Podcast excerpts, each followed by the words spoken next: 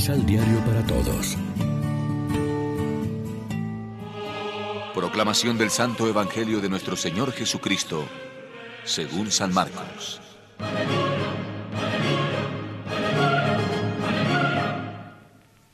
Al salir de allí atravesaron la Galilea sin detenerse.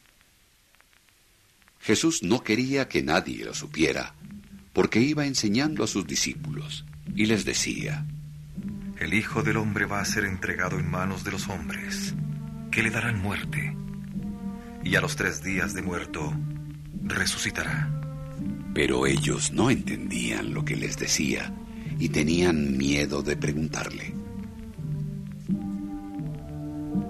Llegaron a Cafarnaún y una vez en casa, Jesús les preguntó, ¿Qué venían discutiendo por el camino?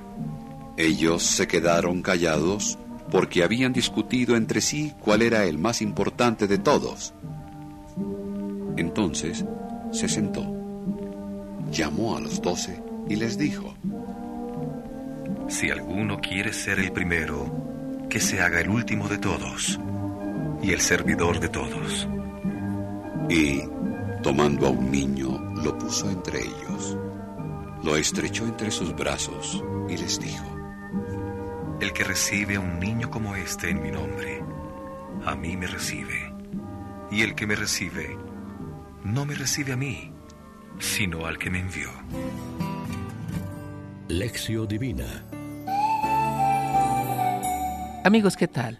Hoy es domingo 19 de septiembre, celebramos en la liturgia el vigésimo quinto domingo del tiempo ordinario y como siempre lo hacemos de la mano del pan de la palabra.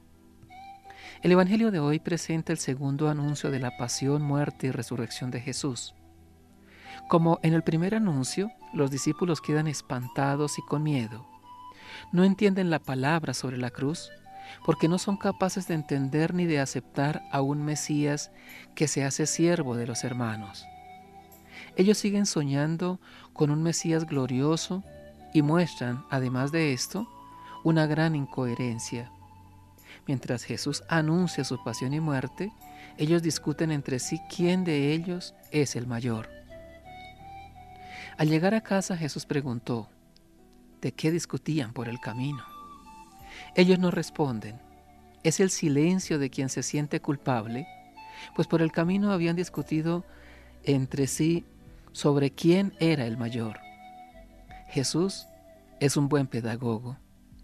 No interviene inmediatamente, sabe esperar el momento para luchar contra la influencia de la ideología en sus formandos.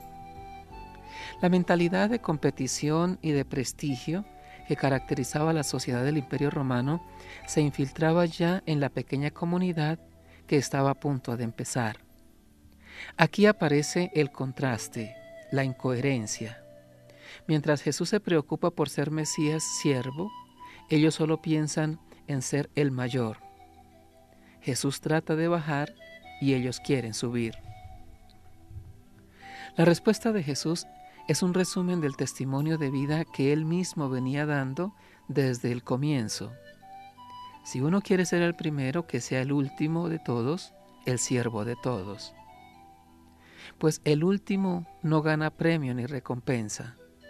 Es un siervo inútil. El poder hay que usarlo no para subir y dominar, sino para bajar y servir. Enseguida Jesús pone a un niño en medio de ellos, una persona que solo piensa en subir y en dominar, no prestaría gran atención a los pequeños. Pero Jesús lo invierte todo. Dice, el que recibe a uno de estos pequeños en mi nombre, a mí me recibe. Quien me recibe a mí, recibe aquel que me ha enviado. También nosotros podemos tener dificultades en entender o en querer entender la lección que Jesús da a los apóstoles. Si Jesús de repente nos pregunta, ¿de qué hablaban? ¿En qué estaban pensando? Tal vez sentiríamos también vergüenza de confesar cuáles son nuestras ambiciones y deseos. Tendemos a ocupar los primeros lugares, no los últimos. Buscamos nuestros propios intereses y eso no pasa solo en el mundo de la política, sino también en el de la iglesia y en el ámbito familiar. Reflexionemos. Jesús quiere bajar y servir. Los discípulos quieren subir y dominar. ¿Cuál es la motivación más profunda de mi yo desconocido? Oremos juntos.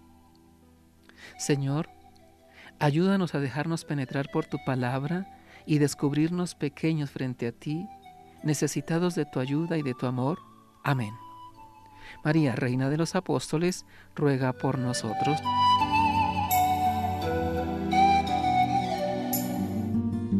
Complementa los ocho pasos de la Alexio Divina adquiriendo el emisal Pan de la Palabra en Librería San Pablo o distribuidores. Más información www.sanpablo.co de la Palabra. Vive la reflexión.